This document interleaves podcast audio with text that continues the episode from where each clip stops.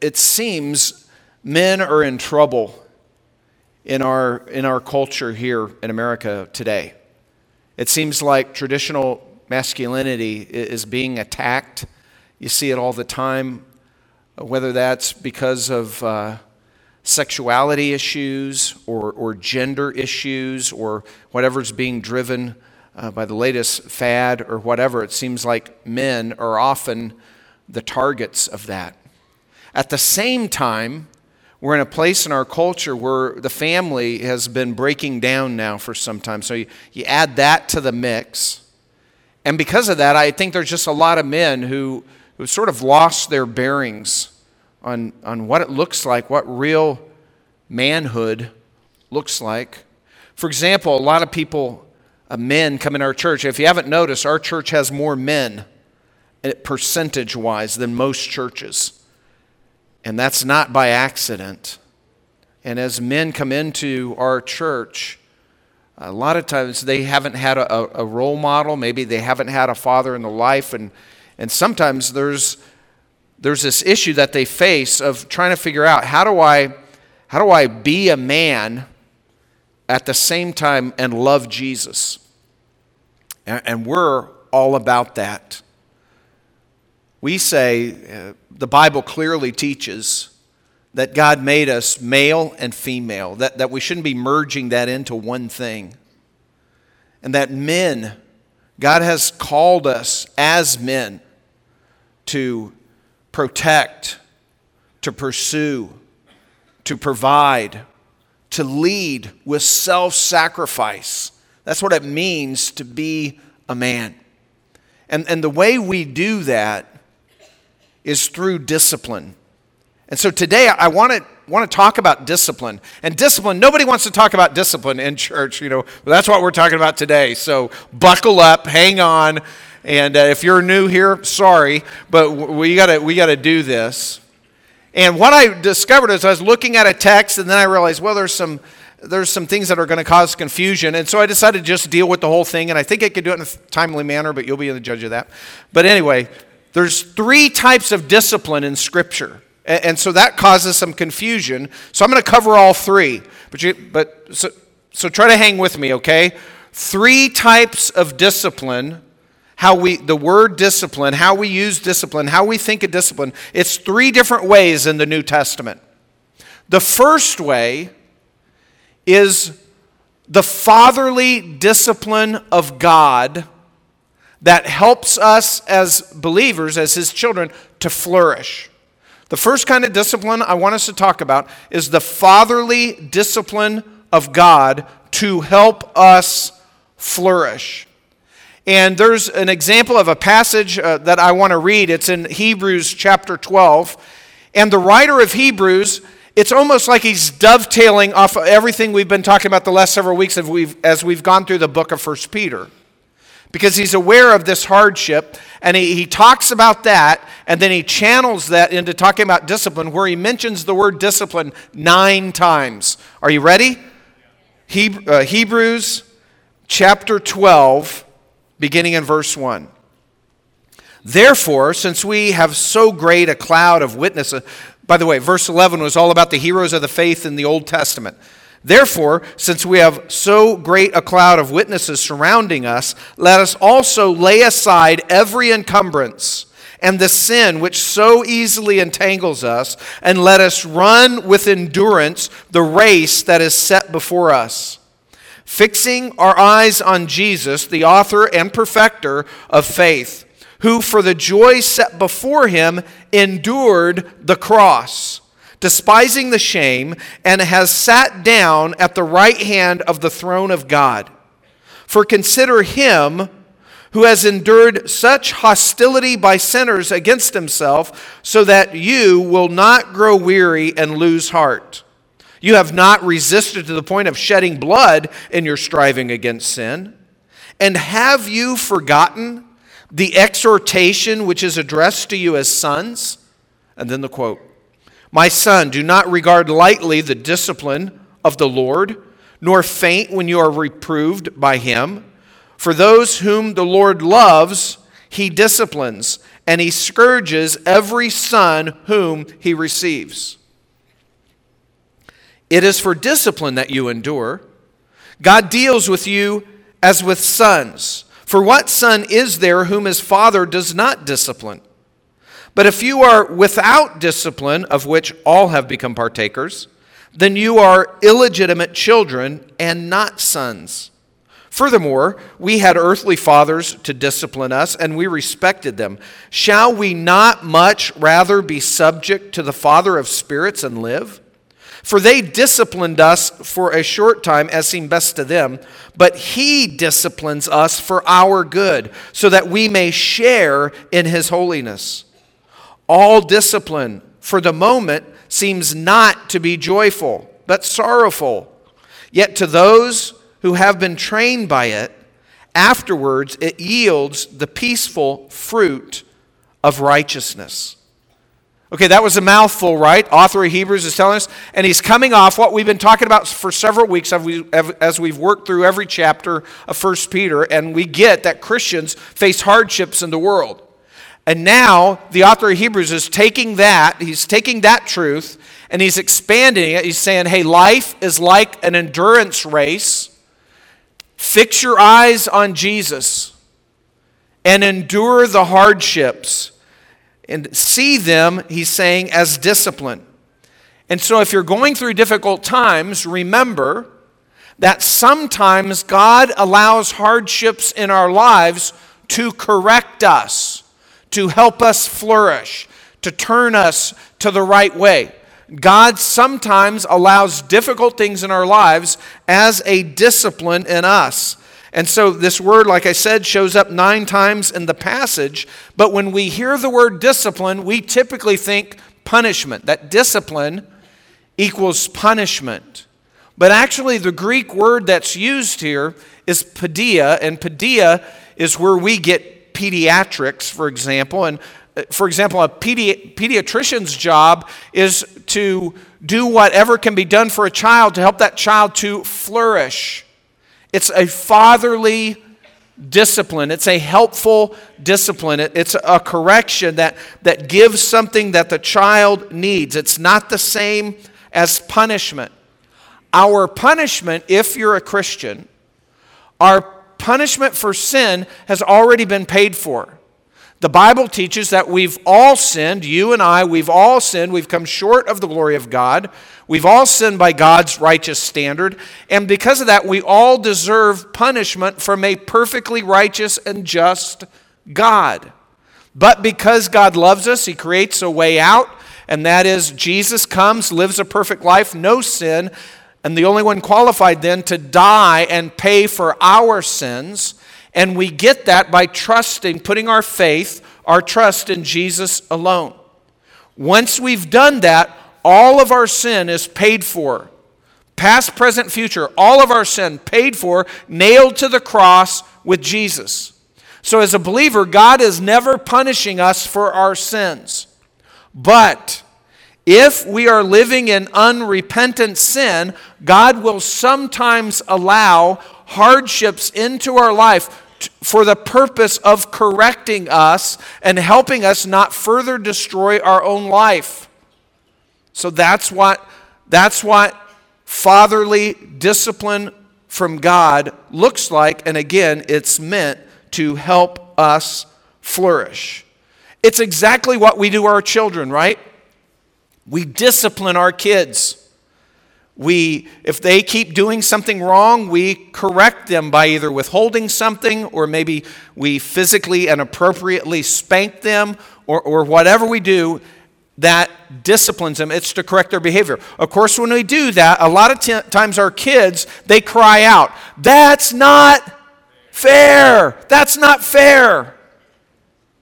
And amazingly, that's what people do with God.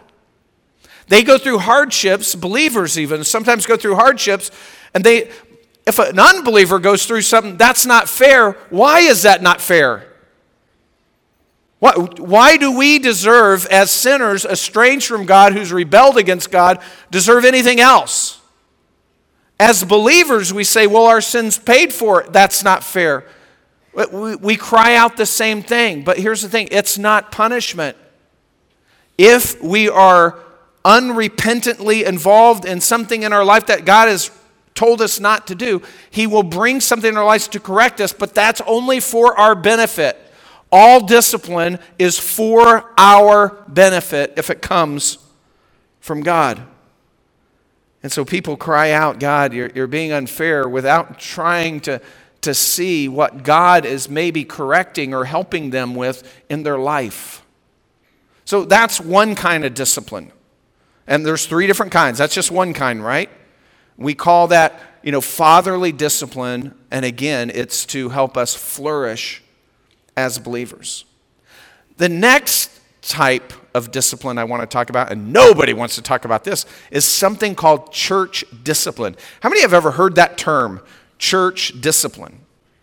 Church discipline is a term we use in the Bible for actions a church should take to deal with a member of the church that is in a public, community wide sort of unrepentant sin that brings scandal onto the church.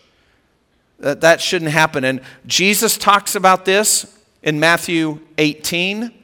Paul talks about this in 1 Corinthians 5. And so I want us to just look at that as a second type of discipline that we see in the Bible. Now, the word discipline is not used in either one of those passages that deals with it. It's just the word we use to describe what God is telling us to do, okay? So 1 Corinthians uh, chapter 5, and I'm going to start in verse 1. But before we even get there, why, why do we even need church this thing called church discipline? Well, it all starts because we all have an amazing propensity to sin. And we also have amazing propensity to call things that we're doing not sin, even though the Bible says it's wrong. We justify it, which I don't really understand why there's all this pushback that believers have when you say, hey, this is a sin. If the, you know, Jesus says it's wrong, Jesus says don't do it, then, then it's wrong. If uh, Paul says don't do it, Peter says don't do it, then that makes it wrong. But people will push back and they'll say, well, I can't help doing this. Well, if, if we push back on everything saying, well, I can't help it, you know, then, then every male in the room would be able to say, well, it's not sin when I lust because I can't help it. You know, we, we don't get to do that.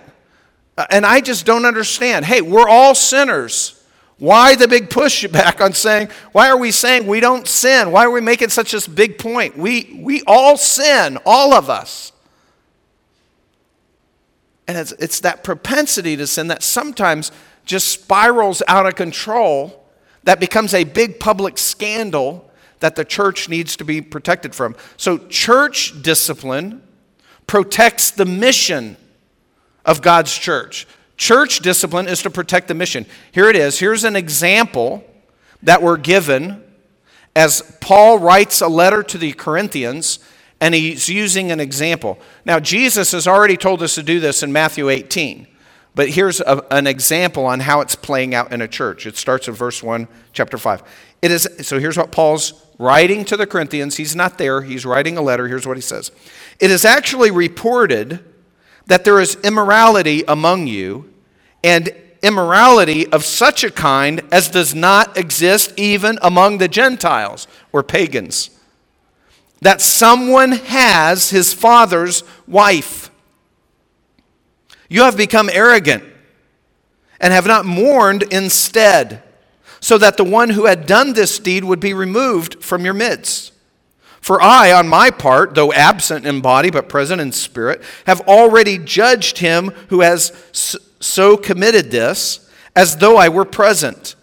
In the name of our Lord Jesus, when you are assembled, and I, with you in spirit, with the power of our Lord Jesus, I have decided to deliver such a one to Satan for the destruction of his flesh, so that his spirit may be saved in the day of the Lord Jesus.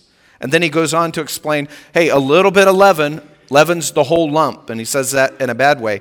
And this is talking about church discipline. Nobody wants to talk about this today. Nobody. But Jesus talked about it. Paul's talking about, and he gives a specific example. And here's what church discipline is it's the process of correcting a member, somebody who claims to be a Christian and is officially connected to the church, who is doing uh, some sin that is so big that it's caused a scandal in the community, and they're not sorry, they're not repentant, they keep on doing it. So God says that there's a way, Scripture teaches there's a way for the church to confront that, that we lovingly confront that person and say, hey, do you know what you're doing? This is bringing, you're hurting the integrity of the church because people know that you're a member of this church, God's church, but yet you're doing this huge public sin and everybody knows it. And so you're damaging the integrity of the church. And so that's, that's what that is. And, and we, we teach this, for example, in our Connect class, because that serves as our membership class, to let people know hey, this is a reality. You know, if this ever happened, you know, this is what we deal with. Now, that I'm just even talking about this, I see some of you look real concerned and you're like, oh, what bomb is it going to drop on us? Boom. No, we're not doing church discipline this morning. We're just talking about it. It's a very rare thing, but we do, Grace Community does church discipline. There's only one other church in our community I know that does it. Why? Because it's hard. Because it's difficult. Because a lot of time it doesn't work, it doesn't seem like. You know, so it, it's one of the difficult truths in Scripture, but it's what God told us to do. It's God's church, so we don't have a, we don't have a choice if we want to do it God's way. So, and, and it's only for people, again, who are members of the church, and therefore they are saying that they're believers, they're connected to the local church, and they're non repentant. They're not sorry, and they will not stop what they're doing. And so here's a case that Paul writes, and he's saying, Hey, I'm not even there, and this sin is so big that I've heard about it somewhere else in the world that a man has his father's wife, meaning a man is living with his stepmom who's legally married to his dad, and he, he's living with her in a sexual relationship. And Paul's going, What are you doing? Even the pagans don't do that. You can't allow this to be happening in a church. You're dam- damaging the reputation of the church. You're damaging the integrity of the church. You're messing up the mission of the church by allowing this to happen. You need to put this person out. He uses this phrase, turn them over to Satan. What he means by that is you put them out of the church, you treat them as a non believer. They're out there in the world and they realize, oh, yeah, all my Christian friends have sort of stepped back from me to say, hey, this is not okay. And that causes me to rethink. And then the purpose, as Paul's saying, what? Is so they'll come back to God is the whole purpose. So, not pleasant, not fun. Nobody really wants to do this. Not done in a domineering way, but it's done to protect the mission of the church. And sometimes, on rare occasions, it has to be done. Now, there's two, two, two of the reasons that it doesn't happen much today is because it, it doesn't work a lot of times because a couple of things. Number one, is today we have multiple churches in every town, pretty much, and people jump around from church to church. So anytime they feel like somebody's going to hold them accountable on some big scandal that they're doing, all they do is they just jump to another church that doesn't care. And there's a lot of churches that don't care. And so, so you have no traction. But probably the biggest reason is because leaders, or even more so, church members, don't have the guts to do this. Leaders don't have the guts to go confront somebody that's publicly damaging the church. And, it's not, and, then, and uh, even if the leaders do, a lot of times the people don't. Because church discipline doesn't just happen with the leaders, it happens with the people of a church. And the people, typically in a lot of churches, the Christians in church, their friendship or their family relationship is more important to them than Jesus and his church and that church's mission. And so that becomes an issue. But I'm just telling you, God is calling us to do this. For example, about 10 years, I introduced a phrase, a motto for, for being on staff at Grace. And some of you may have heard this before because I've shared it before. It's this love first, lead second, but always do both. Love first, lead second, but always do both. What do I mean by that? To be on staff at Grace, you have to love people first. So when people are overtaken in sin, you know, we're all sinners, but sometimes people sin, it's big and it's public and it's ongoing. And in those cases, first we love that person. Hey, we're concerned about you. We love you. We want the best for you. Come and talk to me. How can we help you? What can we do for you? What kind of support do you need? We love them first. Then, from that position of love, we lead them to do the right thing. We point them to God and say, Do you realize this big public thing you're doing in front of everybody that you're not sorry for and that you continue to do? Do you realize this is wrong? That God doesn't want you to do this? That you're messing up our church's mission as you continue to, to act like you're a member in good standing, but you're doing this huge public scandal that everybody knows about.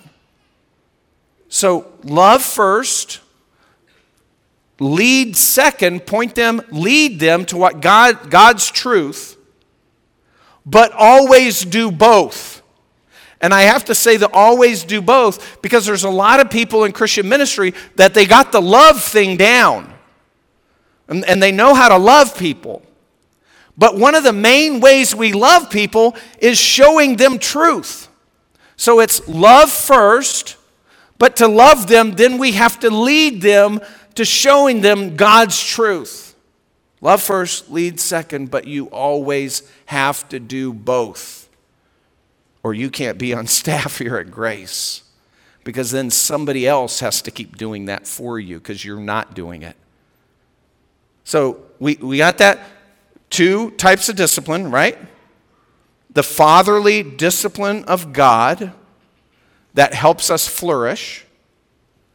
And then church discipline, which is for the church and the individual, but church discipline protects the mission of God's church. It also is for the benefit of the person. So somebody is at least telling them, confronting them, challenging them to, to stop doing what they're doing. So that's, that's both, both those two. Now, for the third type of discipline, Paul returns to that racing metaphor that he used in the first type of discipline.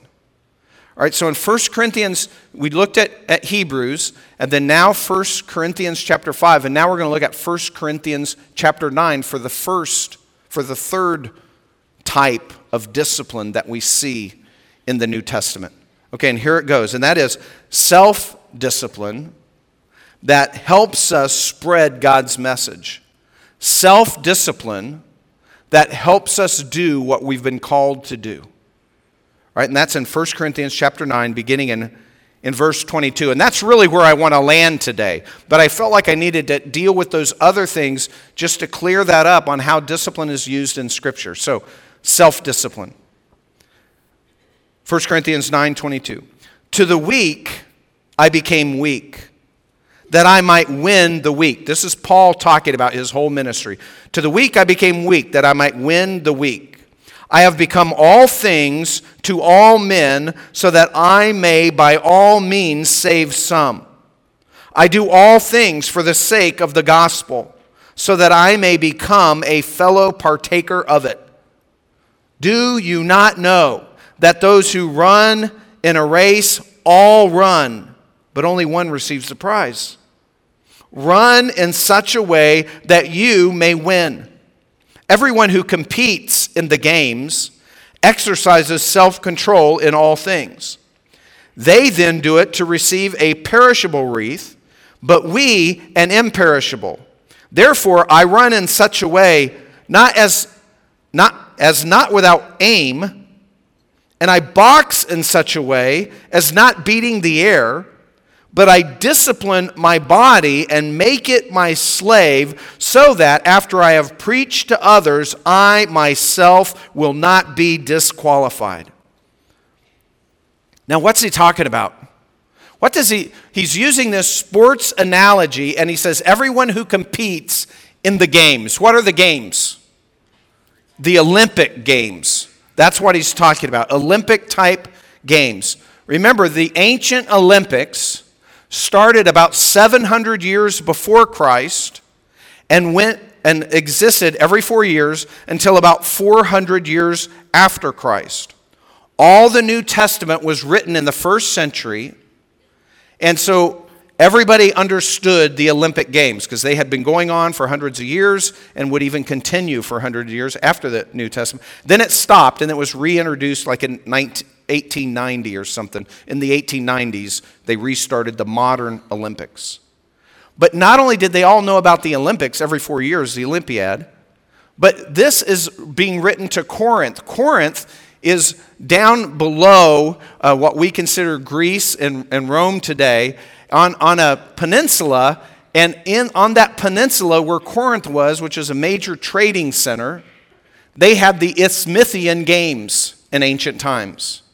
They did this every two years, and it was in conjunction and sort of part of the Olympic Games. So, right in Corinth, where Paul is writing, he's saying, hey, he's talking about discipline to compete in the games, and all of his readers in Corinth know exactly what he's talking about. He's talking about what we call the Olympics and games, you know, we'd call the World Cup and all that that lead up to the Olympics. That's exactly what's in his readers' mind, and that's the analogy that he's using. And he uses some interesting word for, words here. For example, the Greek word for competes is agonizomai, and it, that's where we get agony.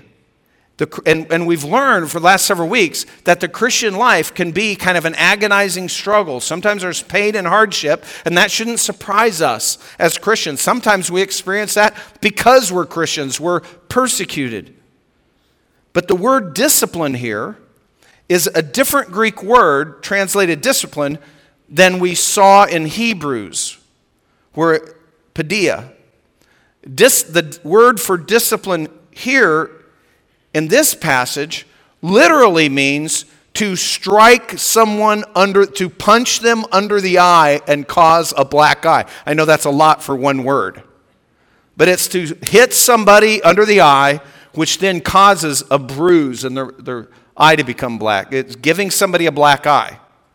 That's the word for discipline.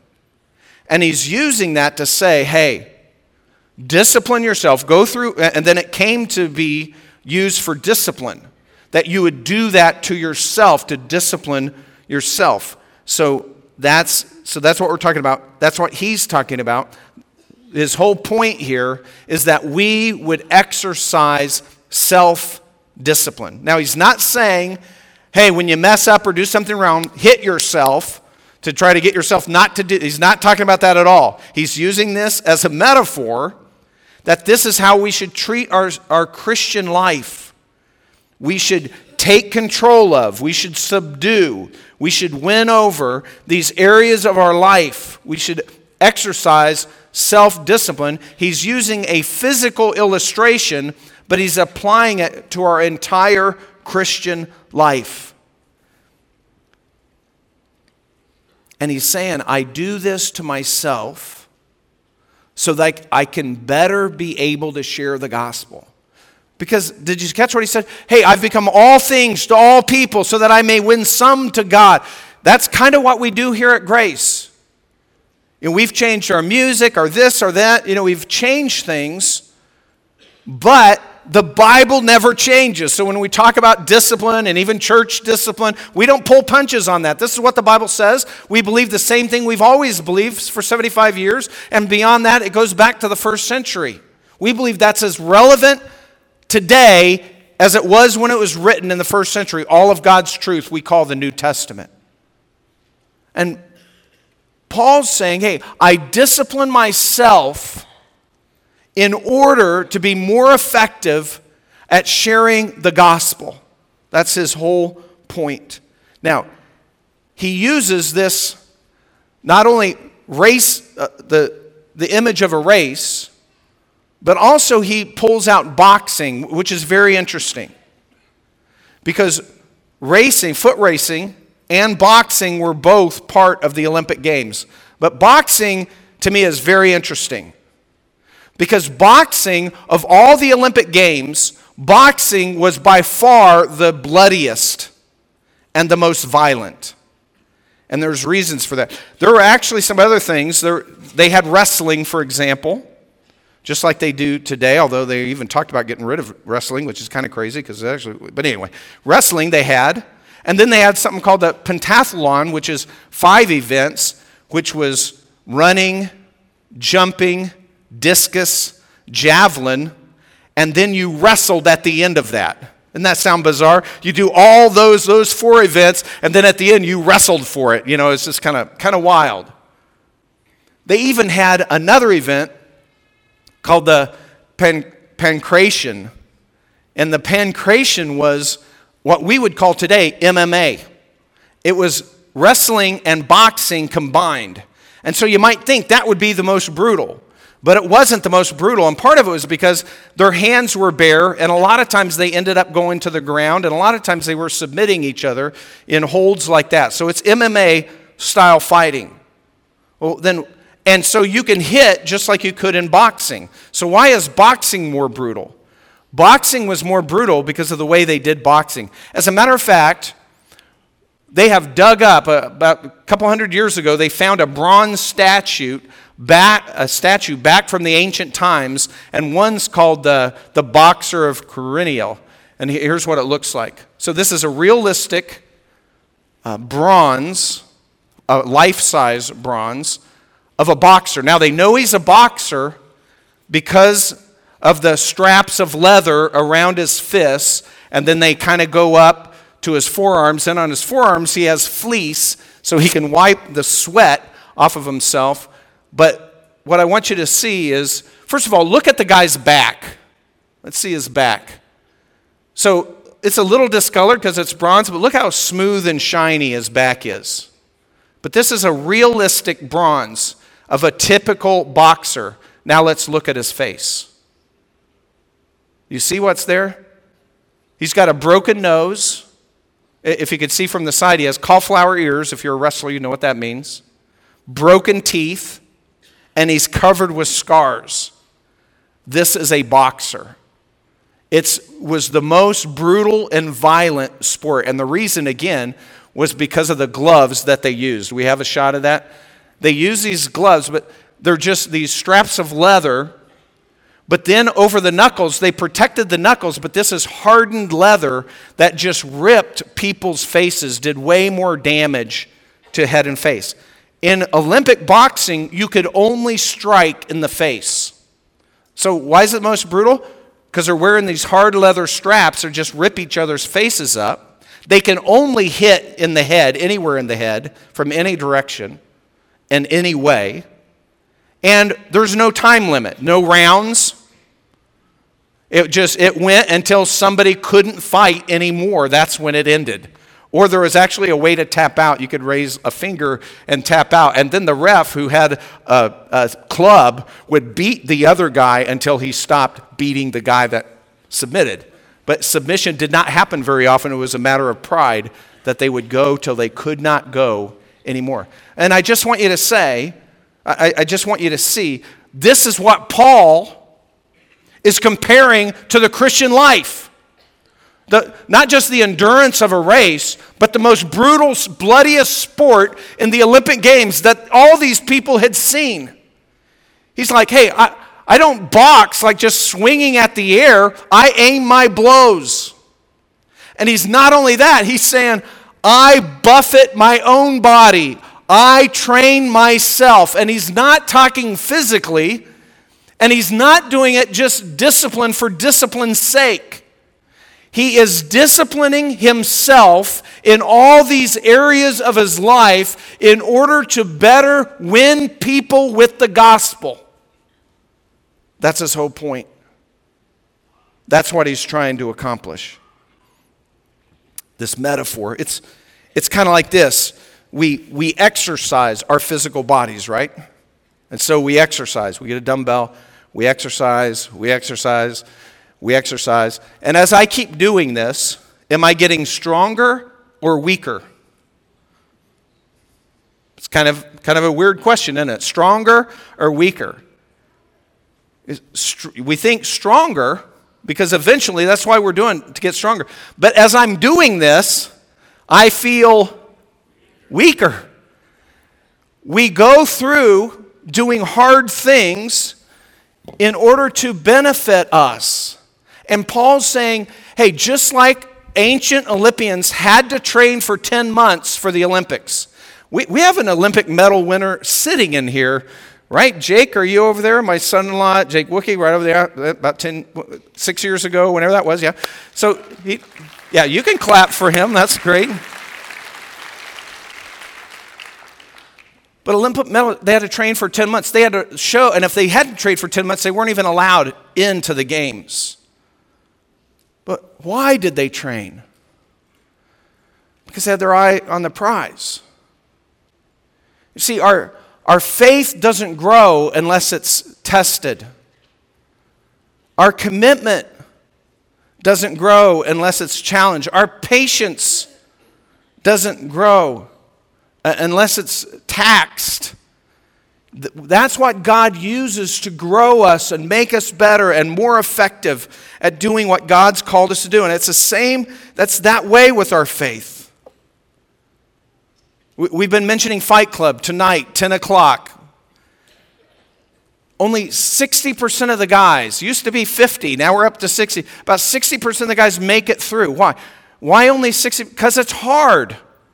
It takes discipline. We've designed it for men, and we know men are busy and they have limited time, so it's not a big time crunch. There's only three meetings in 10 weeks, and this is one of them.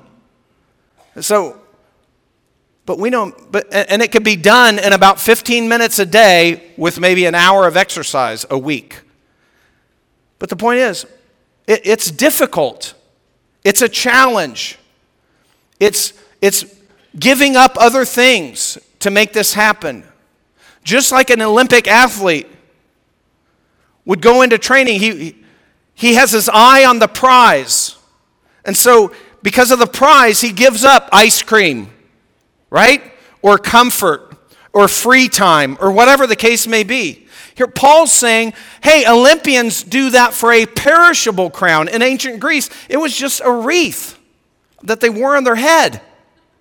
He's saying, we, Christians, we do this, we discipline ourselves for an Im- imperishable crown that will never fade, will never go away, that will, that will be for eternity.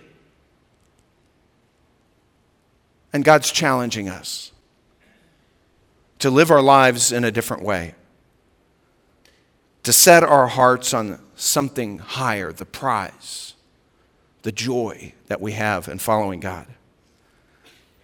What if the purpose of your life isn't pleasure? What if the purpose of your life isn't comfort?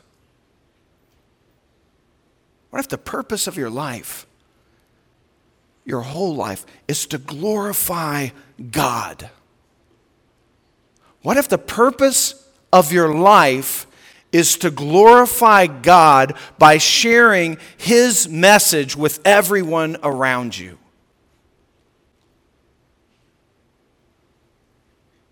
Train for that. Discipline yourself for God's purposes. That's what Paul's telling us. Let's pray together. Father, God, we we hear your challenge. We, we, we don't like to. We, we, sometimes it makes us uncomfortable. It's not fun to talk about. But your discipline is for our good. Your, your discipline, your fatherly discipline, is for our good. Your, the church discipline that you've called us to is for our good. And Lord, the self discipline that you want for us is for our good. God, help us to do that. Help us to be faithful. And Lord, our time is limited. It's a race, it's a contest, it's a struggle. It doesn't go on forever. God, help us to you, those of us who are believers, God, help us to use our time to glorify you in the ways that you've called us to do it. sharing our faith, pointing people to Jesus.